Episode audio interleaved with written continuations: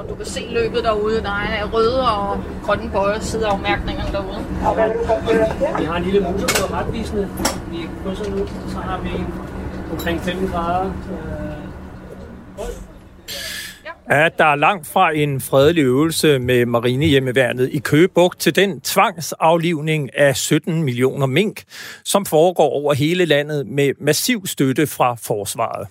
Og så alligevel ikke, for det er ikke kun værnepligtige fra Slesvigske Fodregiment, den Kongelige Livgarde, Jyske Dragonregiment og Ingeniørregimentet, som hjælper Fødevarestyrelsen med kontrol, optælling og transport af døde mink. Det gør også hjemmeværnet, den frivillige organisation, som opstod efter 2. verdenskrig på baggrund af modstandsbevægelsen. I løbet af sine mere end 70 år har hjemmeværnets opgaver varieret og udviklet sig, og i dag løser hjemmeværnet en lang række opgaver for samfundet. Sundhedsstyrelsen, Beredskabsstyrelsen og politiet er bare nogle af de myndigheder, som kan takke hjemmeværnet for god hjælp i det forgangne år. Og så naturligvis fødevaremyndighederne, som har trukket på hjemmeværnet siden det første udbrud af mink i sommer.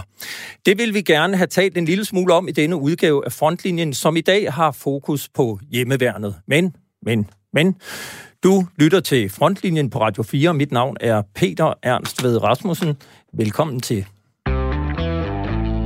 Nu kan jeg byde velkommen til øh, Jens Skarli. Du er generalmajor og chef for hjemmeværnet. Jeg vil jo rigtig gerne have indledt dette program. Vi har stillet dig nogle spørgsmål omkring aflivningen af mink, som hjemmeværnet har deltaget i siden sommer.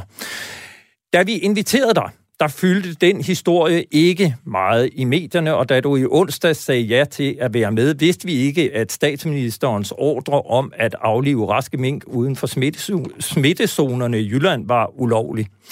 Men siden så voksede historien, og vi besluttede derfor, at vi selvfølgelig var nødt til at indlede dette program med at tale om mink. Det orienterede vi din øh, pressemand om i går formiddag, men han svarede, at du under ingen omstændigheder kommer til at svare på spørgsmål om mink. På den baggrund så bad vi om en forklaring på, hvorfor du ikke vil svare på spørgsmål om mink, men det vil I heller ikke give. Og jeg vil jo gerne have spurgt, hvordan du reagerede, da du blev klar over, at statsministerens ordre var ulovlig, og om du på den baggrund bad dine soldater om at stoppe, hvad de var i gang med uden for smittezonerne. Og hvis ikke, hvorfor ikke? Og hvem gav ordren?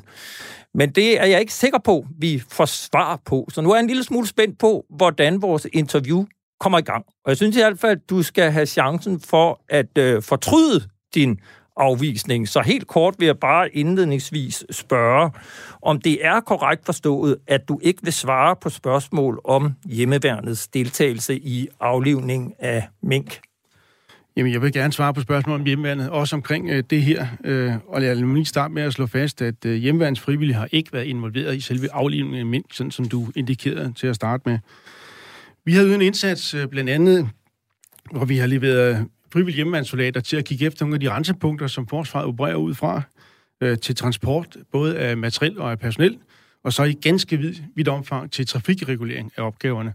Og så har der været nogle enkelte soldater sammen med forsvaret, der har været ude på de her myndighedsteams og tælle mink op. Og for så går grundlaget og hele spørgsmålet omkring det, der må jeg bare henvise til det, som forsvaret har udtalt på deres hjemmeside omkring øh, hjemmelsgrundlaget, og det, som forchefen også har udtalt. Vi støtter i rammen af forsvaret, så det er sådan set svaret på det. Og hvorfor så sådan en øh, blank afvisning i går af, at du slet ikke vil svare på spørgsmål om det?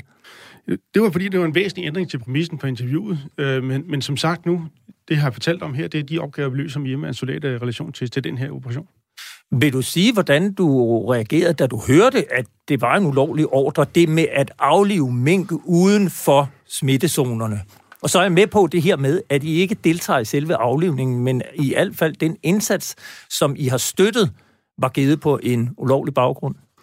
Altså hele processen omkring lovligheden og den diskussion, der er overordnet omkring det, det er en politisk diskussion, som jeg ikke ønsker at gyde lige ind i. Hvis vi går hjem for vores indsats, så er den jo klar, som forsvaret også, som forsvaret også melder ud i det, de har sagt på, hjemmesiden blandt andet. Så det er sådan set på plads i forhold til de opgaver, vi løser i ramme med forsvaret. Og bare lige for at måske så få det klart, hvor, kan du sige, hvor mange har I indsat i den hjælp lige nu?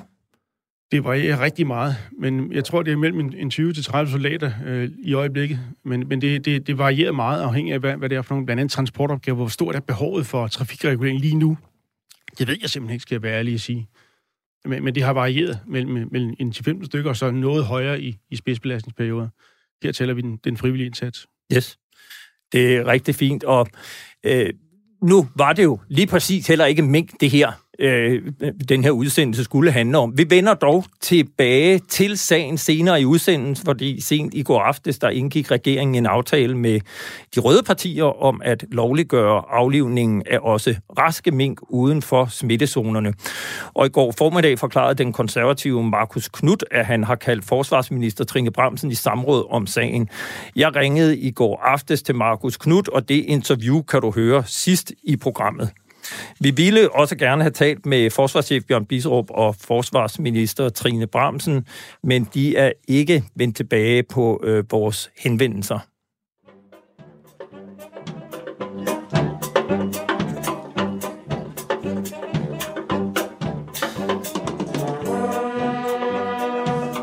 Ja, det her det er lyden af Hjemmeværnets Musikkorps. En optagelse, vi har fundet på YouTube, hvor øh, hjemmeværnets musikkorps Syd spiller øh, i øh, Middelfart, og det løsner der stemningen lidt op her.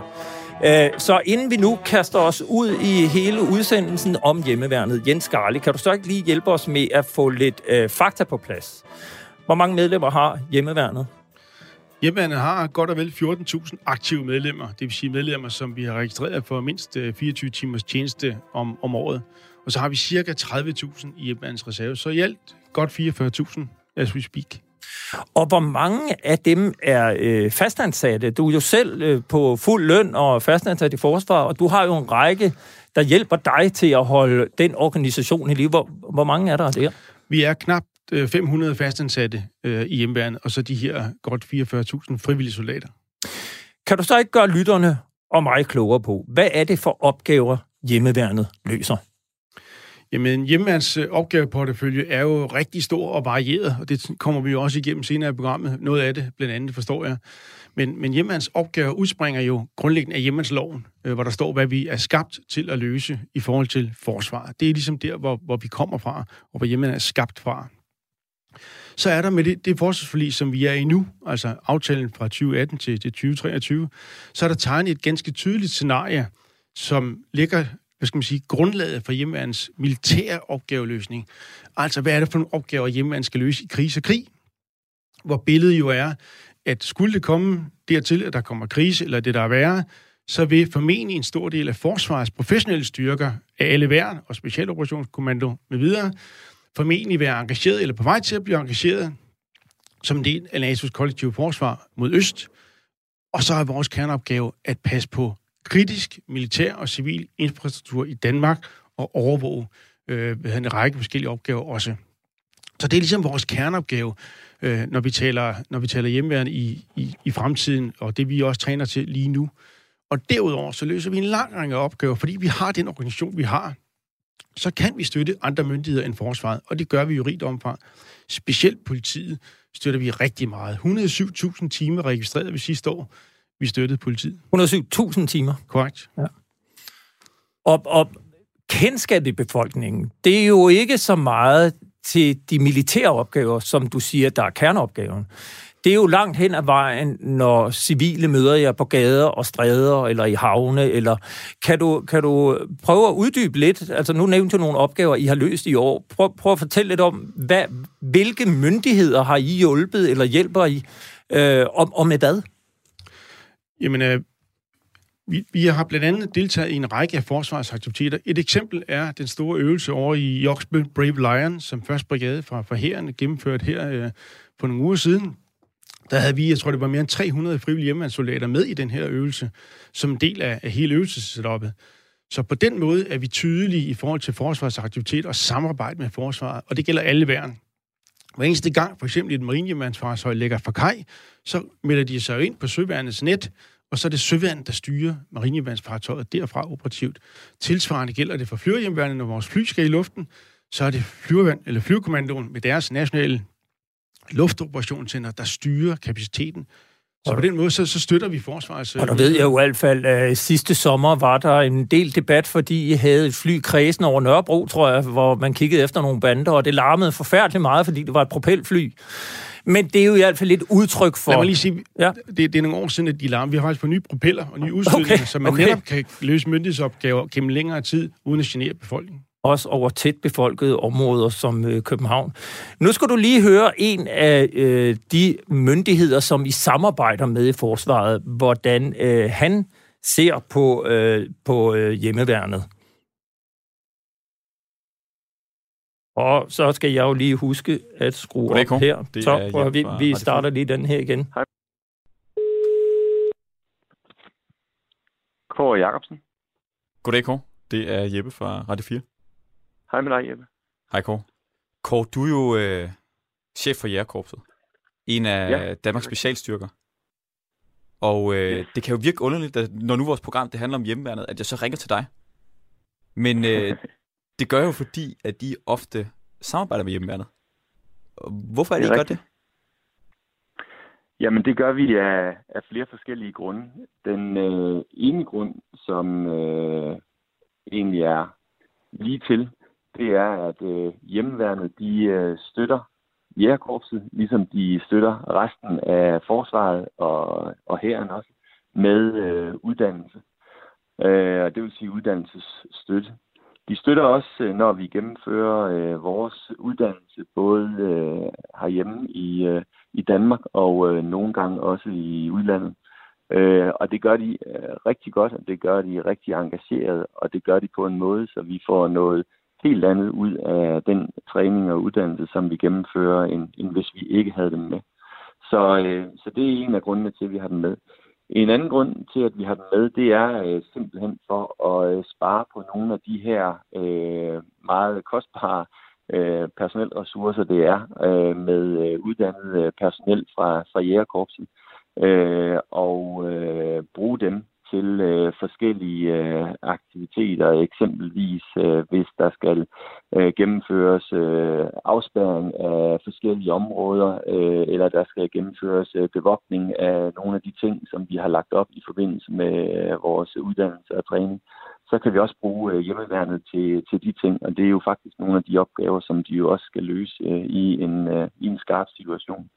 Så, så der er flere forskellige opgaver, som de kan løse for os, og, og det gør de faktisk rigtig godt. Og det gør, at samlet set, så får vi mere kvalitet ud af vores uddannelse, og vi får et større uddannelsesudbytte. Så der er ikke bare en enkelt finger at sætte på deres øh, arbejdsindsats? Jeg har svært ved at sætte nogle fingre på deres arbejdsindsats. Jeg vil sige, at øh, det er en tommelfinger, jeg kommer til at sætte på det. Det er en virkelig god arbejdsindsats, øh, det som de øh, leverer til, øh, til os. De øh, kommer, øh, når vi øh, beder dem om det. Øh, de øh, tager fri fra, fra arbejde og er frivillige i forhold til at komme og støtte vores øh, uddannelse. Og øh, uanset om det er øh, regnvejr, eller det er solskin, øh, eller det sneer, eller øh, om det er om, om dagen eller om natten, så kan vi altid regne med, at, øh, at hjemmeværende de kommer og støtter os. Så, øh, så der er ikke fra min side nogen finger at, at sætte på den øh, støtte, som, som der kommer derfra i hvert fald. Ja, det var chefen for Jægerkorpset, Kåre Jacobsen. Det må glæde chefen for hjemmeværnet at høre sådan en karakteristik. Det glæder mig utrolig meget at høre, øh, fordi det er netop noget af det, der er rigtig vigtigt for anerkendelsen af den frivillige hjemmeværnssoldat. Det er, at de professionelle i forsvaret, uanset om det er chefer eller, eller øh, hvad, hvad for et niveau det, det nu er, at de udtaler sig positivt og samarbejder med hjemmeværende og hjemmeværnssoldatens indsats. Den frivillige, der træner i sin fritid, indsats i sin fritid, til gavn og glæde for forsvaret. Så det er jeg rigtig glad for at høre. Det er jo meget interessant, for når man så øh, spørger ud i befolkningen, øh, så er der jo nogle gange et lidt andet, en anden opfattelse af hjemmeværnet. Og, og jeg tog i går morges øh, rundt nede ved Nørreport station i København, hvor jeg stoppede tilfældige mennesker på gaden, for så at høre, hvad de kender til hjemmeværnet. Jeg har været på et program, der hedder Frontlinjen Ja. på Radio 4, Ja. der handler om forsvars- og sikkerhedspolitik. Ja. Og jeg er bare ude og spørge tilfældige danskere, hvad de kender til hjemmeværnet. Ja. Og så kunne jeg tænke mig at spørge dig, ved du, hvad hjemmeværnet løser af opgaver? Jeg får fat i 28-årige Anders Hedegaard, som viser sig at være rimelig skarp på, hvad hjemmeværnet det tror jeg laver. Det er øh, noget bevogtning, og så er de med til at blandt andet øh, guide ved større sådan, sammenkomster, altså koncerter og sådan noget, så bliver de sat ind for at styre trafik, og jeg ved, hvis der er naturkatastrofer, bliver de også nogle gange kaldt ind for at hjælpe, ligesom Beredskabsstyrelsen gør det. Og så mener jeg faktisk også, at de har en aktiv tjeneste, hvor de bevogter baserne i Irak og Afghanistan og sådan noget. Jeg kan bare ikke huske, hvad det hedder. Men det er sådan en anden uddannelse under hjemmeværnet. Øhm, Jeg ved ikke særlig meget om hjemmeværnet, faktisk. Øh, jeg ved, at de nogle gange hjælper med trafikken, når der er problemer. Og de hjælper også ved sådan nogle store arrangementer, hvor der er brug for, at man holder afstand, eller ja, noget af den stil. 40-årige Stine Bosgaard tøver lidt mere, når det kommer til hjemmeværnets vigtigste opgaver. Hun lægger vægt på trafikreguleringen, og det samme gør Svend Sandbæk på 69 år. Ja, det er sådan med trafikregulering og øh, jamen, hvad der nu er, altså pas på ting og, og så videre. Men ellers ved jeg ikke noget om det. Ja, de løser øhm, opgaver for, med politiet og sådan noget. Øh, både grænseopgaver, det ved jeg ikke. Ja. ja, jeg er ikke helt... Ja, ved du? Det var her 21-årige Carla Pedersen, der talte om grænsen. Hvad, hvad er de vigtigste opgaver, hjemmeværnet løser? Det ved jeg ikke. Og hvad mener du om hjemmeværnet? Det har jeg heller ikke nogen holdning til. 20-årige Rosa Maj vidste ikke så meget om hjemmeværnet, og det galt også for Dennis Christoffersen på 63 år. Jamen altså, jeg ved ikke ret meget om det, altså, for det, det interesserer mig ikke. Altså, jeg havde en kollega ude i SAS, der, der var i hjemmeværnet, ikke? Han blev bare kaldt krigeren, ikke? ja, så har jeg ikke nogen kommentar til det. Jeg synes, det er meget rart. Det er dejligt, at der er nogen, der gider tage ansvar og hjælpe. Jeg synes, det er rigtig godt, at vi har ved hjemmeværnet. Ja. Og hvorfor? Fordi de hjælper os, altså frivilligt. Ja, og det synes jeg er dejligt, at folk vil være frivillige. Jeg ved ikke, hvor meget med alt det med våbenpolitik og sådan, men generelt så tænker at det er fint, man har et hjemmeværn, der kan træde til, men, men jeg tænker, min, min holdning er nok egentlig, at det er bedre, end de fleste går rundt og tænker. Altså, der jeg har en samfunds, en samfundsfunktion, der er sikkert er rigtig fint. Hvad, hvad mener du om hjemmeværnet? Jamen, det er okay. Altså, der er ikke noget forhold til. Jeg kender ikke nogen, der er i hjemmeværnet, eller har aldrig været det selv, og har ikke tænkt mig at blive det. Men øh, det er da okay. Altså, dem, der har lyst til det. Ved du hvad, jeg skal ikke bruge mere. Nej, det er jo. Tusind tak. Okay, Hej. Ja, det var altså helt tilfældige mennesker på øh, Nørreport station. Og jeg blev jo mærke i, at de stort set alle sammen, hvis de vidste noget om hjemmeværnet, så nævnte de trafikregulering. Øh, du har lige fortalt om en lang række andre opgaver, hjemmeværnet løser. Er I gode nok til at fortælle befolkningen om, hvad det egentlig er for samfundsvigtige opgaver, I løser både i fredstid og, og i eventuel krigstid? Både ja og nej. Mest nej, det viser de her tal jo også, øh, uanset hvad man kan sige, at det er et repræsentativt antal, der kommer ud her. Det, men, men jeg tror, og jeg møder det også selv på min vej andre steder, når jeg taler med, med, med, med folk rundt omkring. Men en del af forklaringen er jo, at der, hvor man ser hjemmevandssoldaten, det er jo for eksempel til en trafikreguleringsopgave. Han ser jo ikke hjemmevandssoldaten, der løber rundt ud på høletræng og træner om natten, eller på en skydebane eller andet, der ser her på Danmark ikke hjemmeværende. Så det, det giver et sted god mening, at noget af det billede, der står tilbage, det er der, hvor du møder dem som borger i Danmark.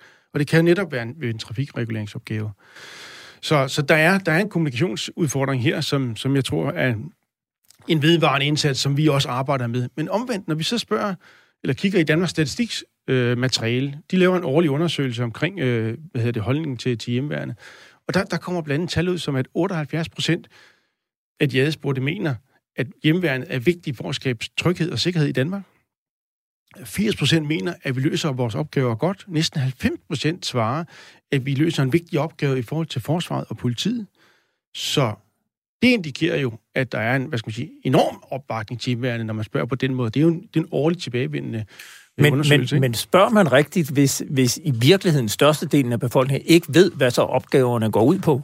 Jo, det, det tror jeg faktisk. Altså, jeg er sikker på, at Danmarks Statistik ved, ved, hvad de gør. Det er repræsentativt, det de, det de kommer med. Fordi hvis folk ikke vidste det, så ville de ikke svare så positivt, tror jeg. De er jo overvældende positivt, synes jeg. Og ligger omkring 80-90 procent positivt svar på den type spørgsmål. Det ændrer bare ikke ved en del af problemstillingen, som du også peger på, og som svarene her, som du fik ned på, på gaden, indikerer, at der er faktisk relativt mange, der ikke ved, hvad det er, hjemmeværende gør, og hvad vi jo er klar til at gøre. Vi er en militær beredskabsorganisation.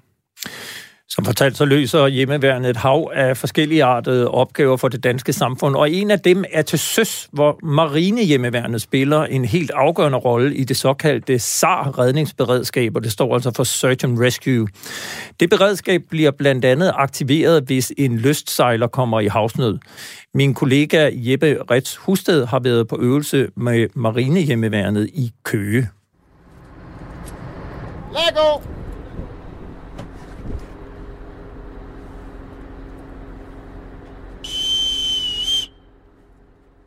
Klokken er 9. Det er søndag. Solen skinner fra en klar efterårshimmel over Køge Havn, og fartøjsføreren har fløjtet busmandspipen. Marinehjemmeværnets skråmalede fartøj har sluppet den sidste tråd. Ombord er Anders og Anders, Bolette, Morten, Mik og Mogens, Janus og Bent. Og så 65-årig Per. En lille mand med rødligt hår. Han er chefen ombord, for selvom besætningen er civil, så sidder kommandovejen. Selvfølgelig finder man ud af ting på en stille og rolig måde, men, men når det skal gå stærkt øh, i hårdt vejr, eller det skal gå stærkt i en, i en, i en eller sådan noget, så er der kun én, der bestemmer. Det er skiberen. Det er her, og det er nu, og der er ingen, der brokker sig. Inden vi forlader havneløbet, står alle mand på fordækket Styrer midtskibs. Ja, det er med front mod den nordlige kaj. Der bliver kørt god militær stil hele vejen ud. Så det ser altid pænt ud. Det synes jeg tit, jeg oplever Jamen, i der- forsvaret der- generelt, at det handler også om, at det skal se, Om der, der må godt være lidt, lidt... Det må godt se lidt pænt ud, når man gør noget. Da vi har passeret flotiliens hus, så begynder mandskabet at rydde op på dækket. Og hovmesteren, den 70-årige skolelærer Bent, han kommer med blødt brød og kaffe til Per og rorgængeren Mik på broen. får jo ikke løn, vel? Det er det her, der er løn. Øh, lønnen, det er det, vi får at spise. Ja. Ikke? Ja, det er så sjældent, vi får vinerbrød. Ja, det er Så der- sjældent. Fordi vi, der er gæster jo. Ja, ja. Men, men øh, hvad hedder det? Men jeg vil Han er sige, god til at forkæle os. hvis vi skal, altså nu står vi her en, en søndag formiddag, øh, vindstille, fuld sol, med en kop kaffe og et stykke vin og brød på et, øh, et større fartøj på vej ud af havnen. Altså det er vel, det er jo vel en okay løn i sig selv næsten. Jamen, det er det. Og så, og så når, når man har været ude og lave en hel masse både gode øvelser sammen, og, og, og så også skarpe situationer sammen, så hvad hedder det, så skaber det også et helt unikt sammenhold, ikke? Fartøjet i Køge er et af marinehjemmeværnets 30 fartøjer landet over. Ja, det vil. Tak. De ligger i havne fra Ringkøbing til Bornholm og fra Frederikshavn til Rødby. Jo primært sat i verden for at løse øh, søredningsopgaver og øh, olieforureningsbekæmpelse. Øh, du har en, det her det er en 800-klasse. Vi har noget, der hedder en 900-klasse. Der er en små 3 meter længere agterud, og så har den øh, flydespærringer på Og her skal jeg måske lige forklare, at 800-klassen er knap 24 meter lang, og 900-klassen er altså et par meter længere. En gang havde marinehjemmeværnet også nogle små kutter, men det må du helst ikke kalde de nye skibe. Vores søredningsopgave, ja, det, det siger sig selv, at øh, når der er nogen, der er i nød på havet, så bliver der ringet efter os. Og vi kan være på arbejde, vi kan ligge hjemme i vores senge og alt muligt. Og vi har en, en, aftale med søværende om, at øh, skibet er på vej ud af havn en time efter, de har ringet.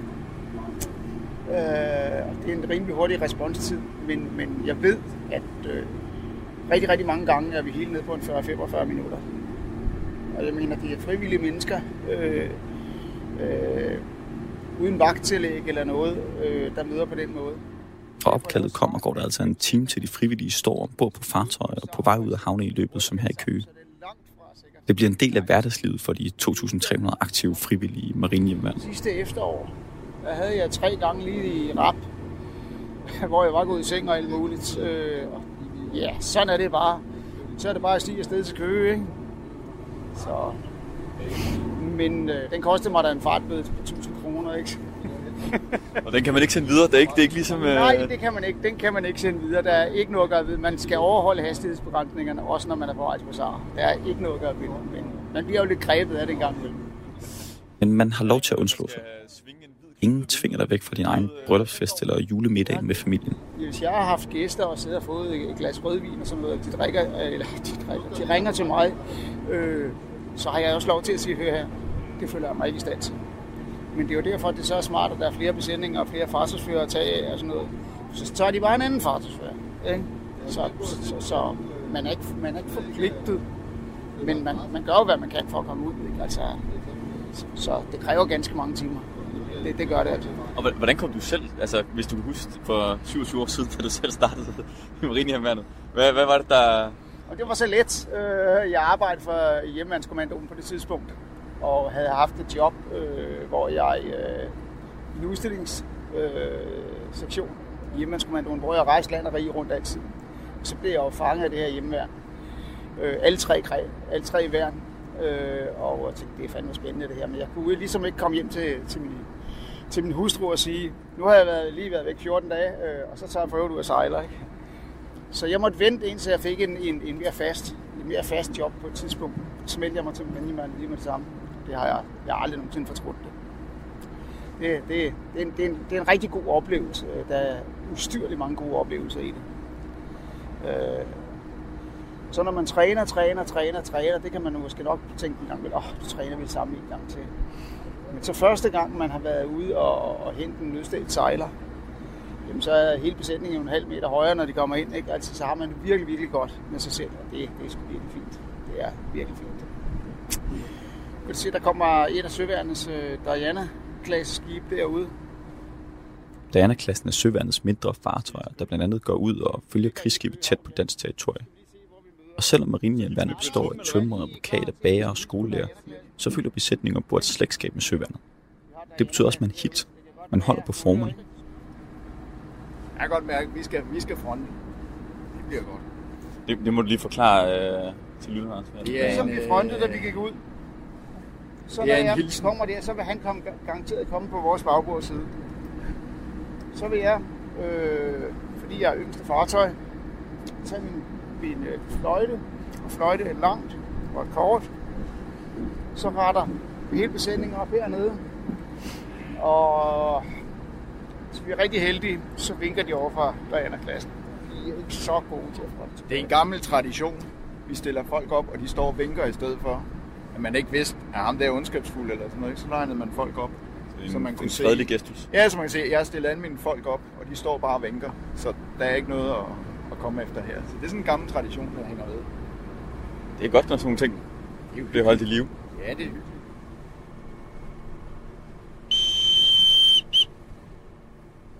Besætningen er igen på dæk, skulder ved skulder.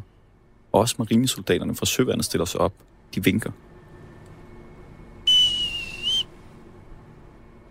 Da vi har passeret fløjter Per igen af, paradeopstillingen er forbi, og vi kan igen fokusere på os selv. Besætningen gør klar til at sætte den kraftige orange gummibåd i vandet. Gummibåden bruger de blandt andet, hvis de skal ind til en sejler, der er gået på grund. Ja, kranen løfter op, og så svinger gummibåden den vej ud. Det, der sker, er, at jeg skal prøve at finde et sted, hvor skibet ligger så roligt som muligt. Fordi at øh, det vejer altså 850 kilo, den der. Så hvis den begynder at pendulere, så er det altså ikke ret smart. Mogens Flotillens skydelærer er trukket i en rød tørdragt. Køgebugt er begyndt at vise tænder, det giver lidt udfordringer.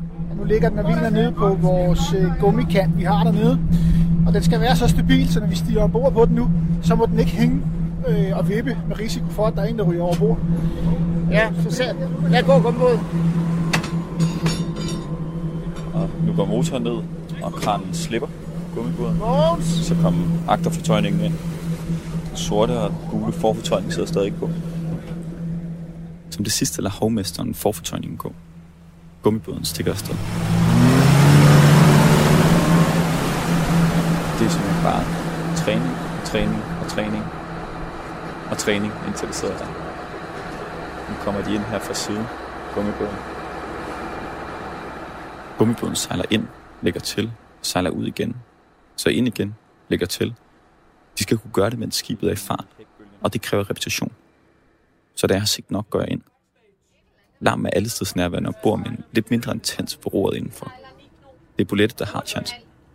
Hun er eneste kvinde og bor, men til gengæld så har hun også taget læbestift på under sit mund. Jamen, lysten kom af, at øh, jeg underviste i 17 år i en sejlerskole. Jeg tænkte, der skulle ske noget andet. Og så var det faktisk en af mine venner, der var nede i Vedbrik Havn og set marinehjemvandet lå dernede. Han havde været ombord på skibet, og så kom han og sagde til mig, at øh, Bolette, jeg ved, det er lige noget for dig. Og så var det da, jeg tænkte, at det kunne godt være rart og hyggeligt at prøve noget andet. Så var jeg med marinehjemvandet ude og sejle for næsten 10 år siden, en februaraften, hvor det var is på gummibåden. Jeg glemmer det aldrig. Men månen den stod op og var kæmpestor og rød, og så var jeg bare solgt. Så synes jeg, det er kan jeg godt lide at give, være med til at bidrage til samfundet med at hjælpe på vandet. Ligesom det giver noget glæde ved at kunne hjælpe på vandet og bidrage med sin fritid der. Det kan jeg godt lide. Og kan du forstå, at folk tænker, at det er godt nok meget tid at bruge på noget, som er frivilligt? Det ved jeg ikke. Jeg tror, det er, hvad, hvis det er noget, man brænder for, så kan man altid have plads til det i sin kalender, tænker jeg. Det er, og så synes jeg bare, at det at være på vandet, det er en fantastisk oplevelse. Du bare se i dag, hvordan solen skinner, og det hele er så flot og smukt herude. Ikke? Altså, det er sådan noget, det, det, giver, det giver noget energi til sjælen, synes jeg. Så den vej rundt får man jo også selv noget ud af det. Udover man bidrager, så får man også noget selv ud af det. Ikke? Med de flotte naturoplevelser. Hvor, øh, altså vi kan se masterne derover Er det øh, havnen, eller hvad? Eller er den... Det er Løsbådehavnen og Så vi ligger lidt nede for den? Yes. Ja. Så du kan se løbet derude. Der er røde og grønne bøjer side af derude. Ja, okay. Vi har en lille motorbåd retvisende. Efter et par timer på vandet søger vi igen mod land. Borgmesteren, Bent, kommer rundt med termokanden, og selvom kaffen den er varm og solen skinner, så er det søndag. Folk har familie, og de har andre planer. Jeg skal lige at vide, at ham, der skal sætte giftlokker, hvis vi ikke var inde kl. 13, så bliver jeg sat til at sætte giftlokker. Og tid går selvfølgelig også. Ja, det går hurtigt. Sådan det, vi skal, ja, ja. vi skal jo tjekkes familien. Ja, ja, ja, selvfølgelig, selvfølgelig. Der er mange hensyn, som uh, man skal tage. Vi sejler 9 knop. 8,5. En lille time. Så må du lægge håndtagene noget mere ned. Så vil jeg gerne ro backstage. Da vi kommer ind i havneindløbet, falder vinden os i ryggen. Det blæser ikke mere end 6-7 sekundmeter, men det er nok til at presse fartøjet ind mod kajen. Ja, vi går ind i sådan en skråt, så får vi øh, forskorsen ombord, så kan vi trække skibet. Og det må godt gå lidt hurtigt med forspringet, vi har vind. Bolette! Jeg går lidt længere ind, tag slækket. Ja, I kan godt tage mere slæk. Tag mere slæk. Ja, det er fint. Fire intense minutter tager det, før vi ligger fast for tøjet. Kampen er forbi. Besætningen sætter gummibåden ordentligt på plads, rydder op. Skibet skal stå helt klar til at stikke ud af havnen. Så først efter 5 timer går vi i messen. Godt. Alle mænd er ankommet. Ja. Vi er ikke efter, nogen på havet. Nej. Godt. Der står på sandwich i dag. Så tak for god tur, og øh, velkommen jer.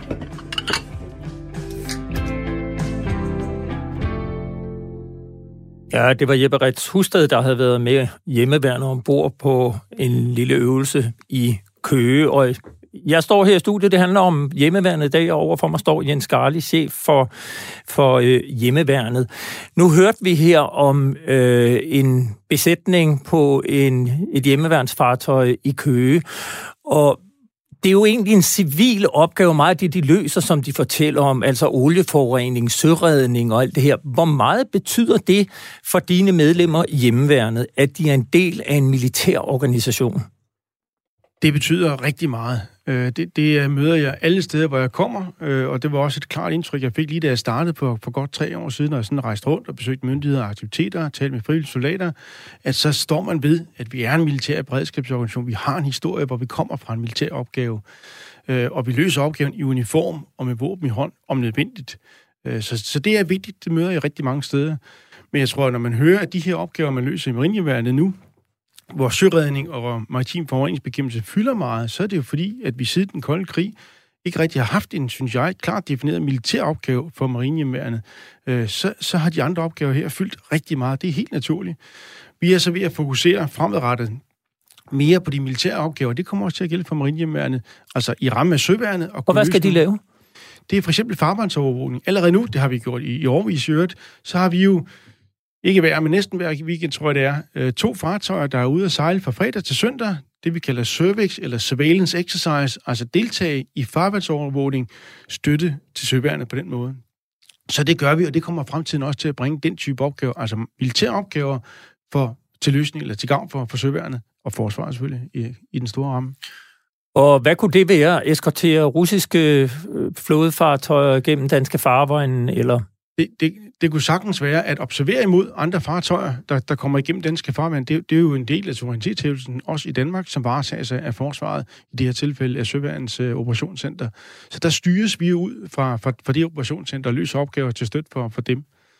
Øh, derudover vil der være opgaver formentlig i rammen af værtsnationsstøtte, som også er en af de nye opgaver, eller i hvert fald en af de opgaver, der er kommet tilbage igen.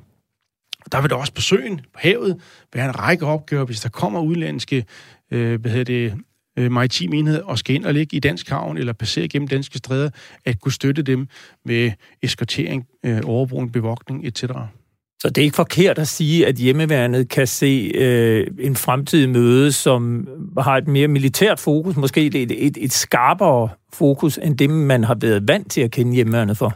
Det er bestemt ikke forkert. Det er målretter, vi forsøger vi faktisk at fokusere relativt meget på, men vi skal også huske vores historie, og vi skal også huske det vigtige element, der er i at støtte samfundet, for eksempel på søredning, eller støtten til politiet eller andre ting. Det tager vi, og det gør vi glad og gerne, og det er det også en forventning om, både hos dem, vi støtter, men også hos vores soldater. I Folketinget, der har opbakningen til hjemmeværnet gennem årene været delt. Enhedslisten mener, at øh, hjemmeværnet skal nedlægges, og den holdning har i hvert fald tidligere været delt både af de radikale, Socialdemokratiet og stemmer langt ind i Venstre. Nu har vi øh, Eva Flyvholm med på en telefon fra Christiansborg. Du er forsvarsordfører for Enhedslisten, som vil må siges at være det mest forsvarskritiske parti på, i, i, i Folketinget. Eva, hvorfor ønsker I at øh, nedlægge øh, hjemmeværnet? Det handler simpelthen om, at der er nogle, nogle dele af den her konstruktion, som, øh, som jeg ikke synes fungerer. Altså, øh, det første, det er jo, øh, det er jo sikkerhedsspørgsmålet. Altså, i Danmark er det jo sådan, at hjemmeværnet stadigvæk ligger inde med deres øh, våben rundt omkring i landet. Og det er efter vores vurdering simpelthen for farligt. Det er jo også ret få andre lande, der har den model, må man sige. Øh, vi har ikke engang politiet, og, øh, og militæret har jo heller deres våben liggende derhjemme. Så det her med, at der ligger øh, så mange våben rundt omkring hos folk, det er altså et problem, og det vil vi gerne have, have ændret på. Og når du så ser men, også... Men bare lige for at, at følge den op, de kan jo ikke skyde, som de ligger hjemme, som jeg forstår det. De har vel bundstykkerne inde på nogle våbenkammer et sted, hvor man skal ind og hente det, så det er jo ikke fordi, de kan bruge våbnene derhjemme. Jamen, det var jo en opstramning, der skete for nogle år siden, blandt andet efter terrorangrebet i Grudtønden, som jo blev begået med hjemmeværnsvåben, øh, der var stjålet. Ikke? Og vi har set det en lang række andre forbrydelser, kommer, altså bliver lavet med de her stjålne hjemmeværnsvåben. Og fordi du så ikke kan få bundstykket med, så betyder det altså ikke, at det er øh, øh uden værdi for forbrydere at skaffe sig de her hjemmeværnsvåben alligevel. Altså, øh, og det var jo også noget af det, der var kritikken ved lovforslaget, at dem kan du altså godt skaffe bundstykkerne et andet sted. Så det er ikke en stor nok sikring. Der mener jeg jo, at man skulle have lagt våbnene ind og sagt, sådan er det, ligesom det er i øvrigt for politiet og militæret. Altså, det giver simpelthen ikke nogen mening, hvis der er så mange våben rundt i landet, når det åbenlyst er en sikkerhedsrisiko. Hvad, hvad, det er sådan, hvad, det, hvad så med alle de andre opgaver? Nu har vi her i det her ja. program, du har så ikke hørt dem, men vi har jo hørt om nogle af alle de opgaver, som hjemmeværnet løser, og som hjemmeværnet er klar til at løse, hvis der skulle komme en konflikt. Men hvis vi nu bare tager det, som drejer sig om civilsamfundet, altså miljøovervågning, øh, øh, ja. søredning til søs, og øh, ja. anerkender du slet ikke den indsats, øh, som, som hjemmeværnet udfører i øjeblikket? Jo, jeg synes jo, at de frivillige hjemmeværnet faktisk gør en meget stor indsats. Også for at løfte opgaver, som man ærligt talt måtte sige, at jeg synes, vi som samfund også skulle sikre, at man kunne øh, få løftet hos politiet og beredskabet og nogle af de andre, øh, hvad skal man sige, øh, altså hos nogle af de andre folk, der, der er ansat til det. Altså der har hjemmeværnet jo trådt til, og det skal de da have kæmpe stor tak for, synes jeg, og været med til at løfte nogle af de opgaver. Men det er simpelthen ikke holdbart, at for eksempel så vigtig en om, op, opgave som søredning.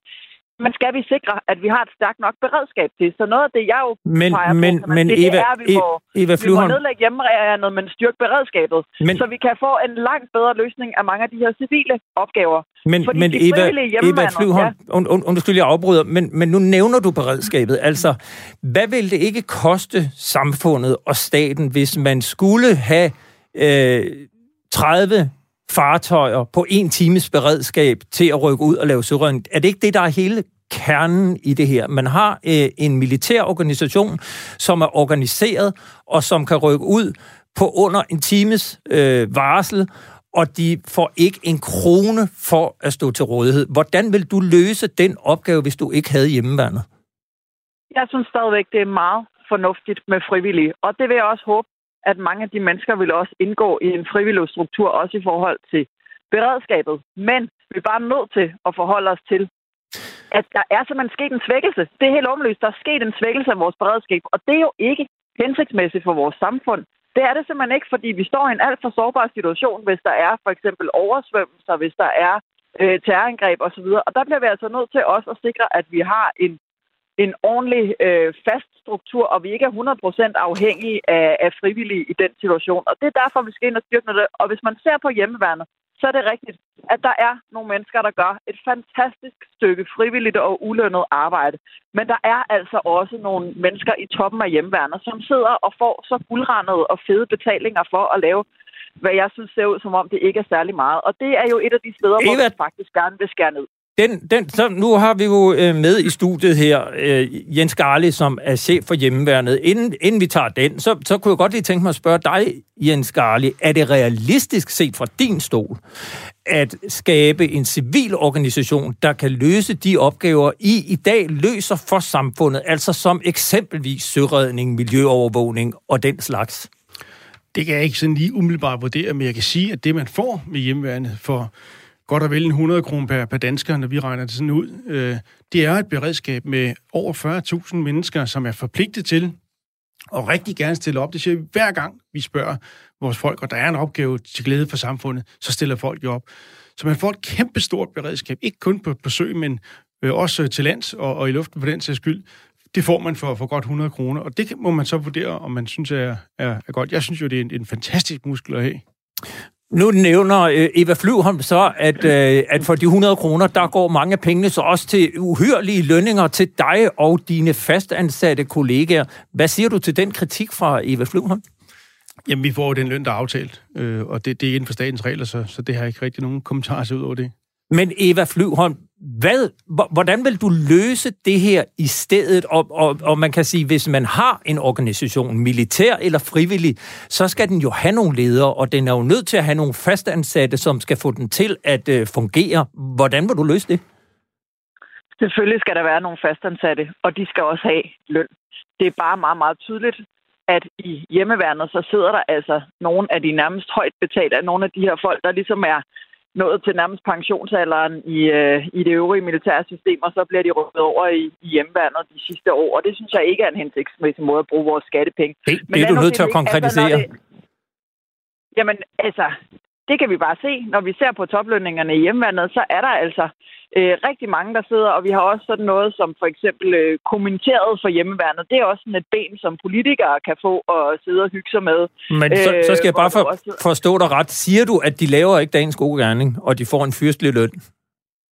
Jeg siger, at der er helt sikkert mange af dem, der laver et rigtig fint stykke arbejde, men det er mærkbart, hvor mange højt betalte stillinger der er, øh, sådan helt oppe på, på, øh, på det der chefniveau i, øh, i hjemværnet, hvor jeg synes, det er svært at se, at man ikke kunne bruge de penge lidt mere fornuftigt. Har, på, har, har, har du talt på det? Altså, hvor, hvor mange stillinger taler vi om? Ja, vi har tallene på det et eller andet sted, men jeg må indrømme, at her på stående fod, så kan jeg faktisk ikke huske dem alle sammen. Det vil jeg gerne Nej. prøve at finde frem. Det der til en anden gang. Det skal jeg Det er også fint. Men, men, men, øh, men, men senest har vi jo Ja, nå. Men hvis vi vender tilbage til det her med, hvordan får man faktisk løst opgaverne på en fornuftig måde, ikke? En jeg god synes idé. jo, det vil være rigtig go- godt med en civil organisation. Og det synes jeg godt, at man kan tage udgangspunkt i beredskabet, og netop trække på os, at de mange dygtige mennesker, som stiller op, når der, som også findes i hjemmeværnet nu, som stiller op, når der er festivaler, når der er oversvømmelser, når der er nogle af de ting, hvor der skal rykkes ud og hjælpes til. Det tænker jeg altså også godt, at de mennesker, de kunne være med til at gøre i en mere beredskabsorienteret øh, organisation. Og der skal selvfølgelig også være nogle fastansatte, fordi de er svækket for meget. Der skal ske noget, og så er vi samtidig nødt til også at forholde os til, at lige nu er der sket en glidning af opgaver, fordi politiet og militæret og Eva, jeg, jeg, deres jeg, jeg er desværre nødt... Grænsekontrollen, jeg- så træder hjemmeværnet jo ind, og der mener jeg altså, det skal være mere, altså der skal det være professionelt. Eva, jeg er nødt til at afbryde dig her og sige tusind tak, fordi du kom med dit input, og tak, fordi du var med, og, og, og tak, fordi du afbrød dit uh, gruppemøde, for at du kunne være med her i Frontlinjen på Radio 4. Rigtig god dag. Ja, i lige måde, hej. Uh, Jens Garli, ganske kort her. En civil organisation. Uh, hvad er det, man ikke får, mm, hvis man erstatter hjemmeværnet med en civil organisation? Det, det er lidt svært at lave sådan en en-til-en sammenligning, når vi ikke helt kender konstruktionen. Men helt grundlæggende skal vi huske, hvor vi kommer fra.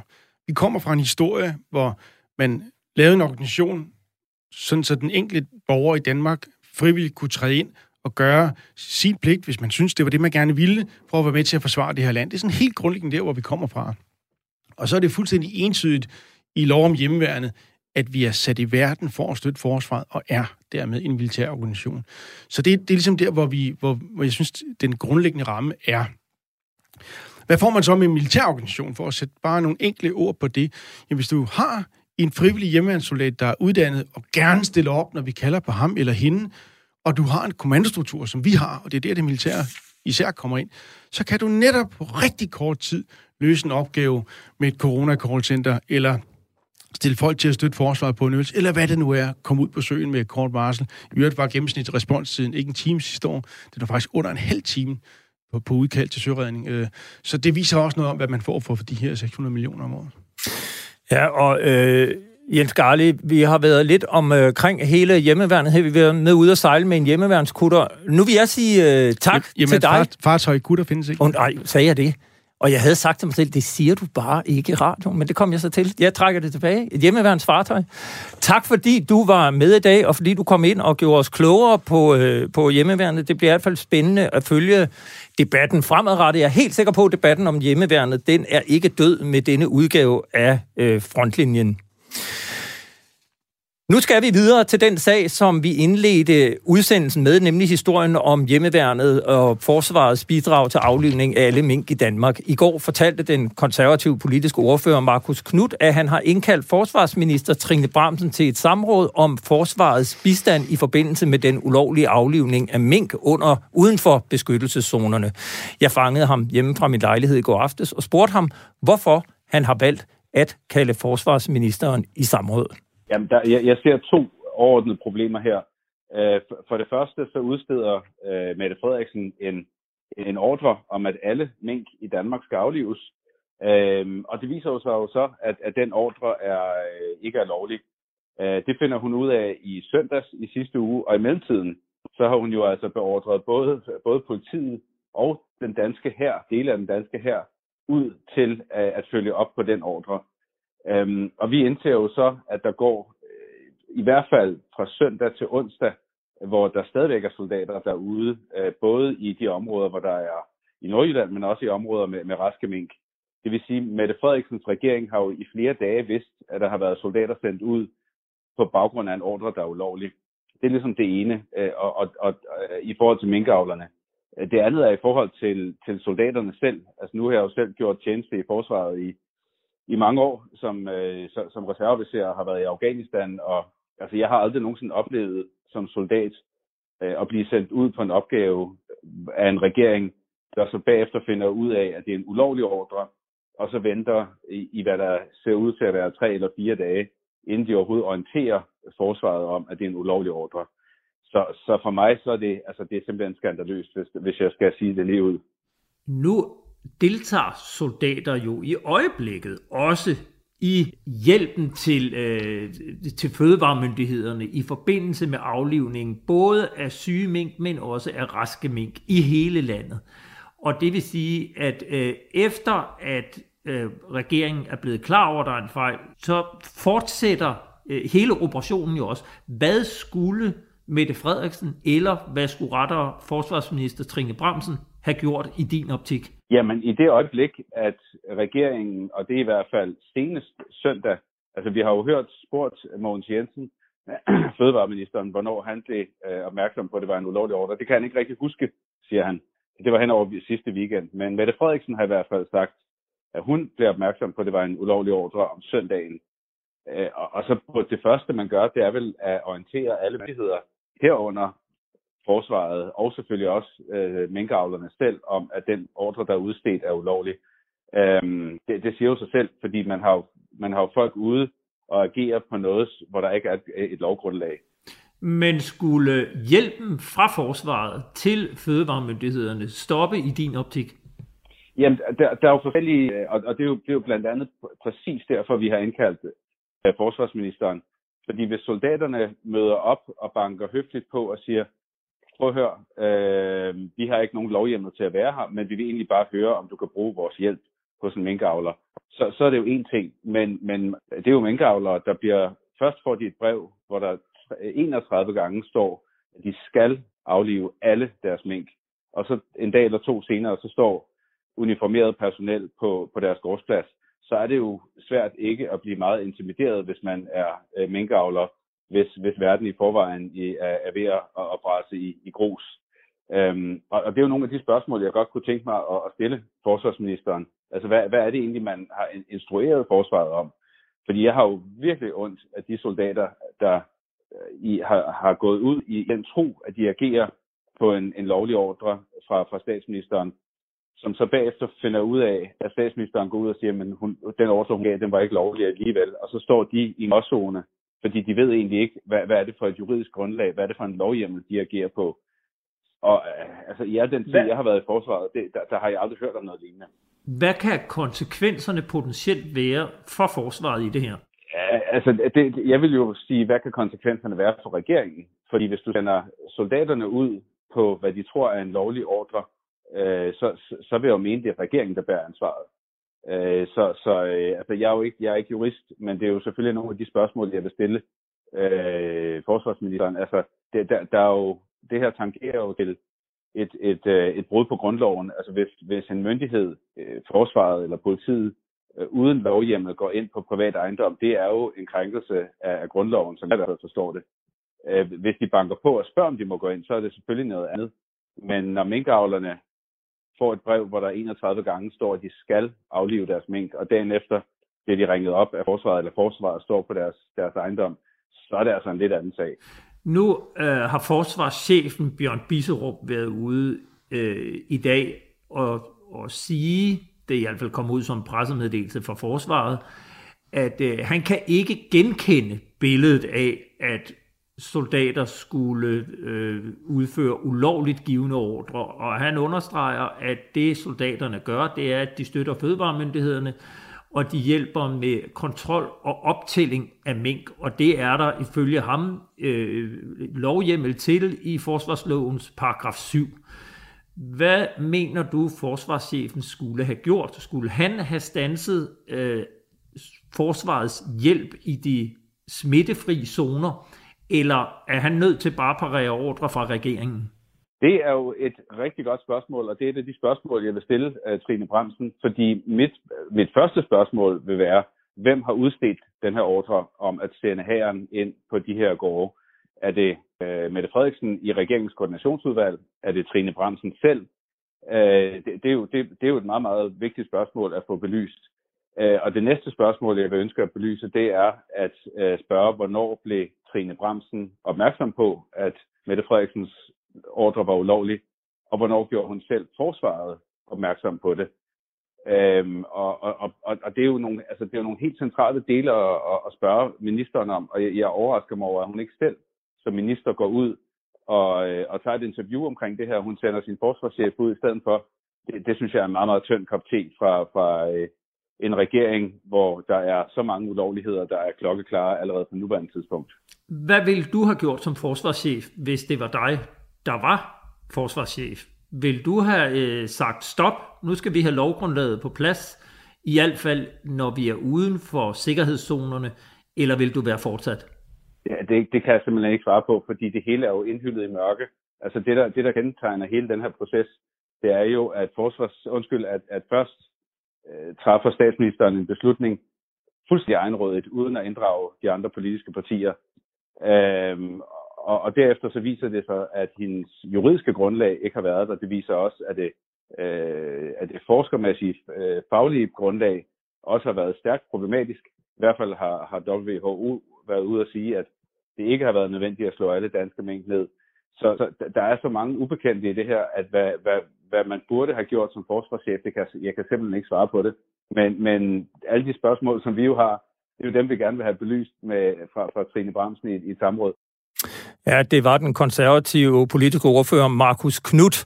Og nu er det samråd, han har indkaldt ministeren til, slet ikke øh, blevet datosat endnu. Det er til gengæld et, et andet samråd med forsvarsministeren, som der er mange, der gerne vil tale med for tiden. I dag er forsvarsminister Trine Bramsen i samråd omkring skandalen om om FE.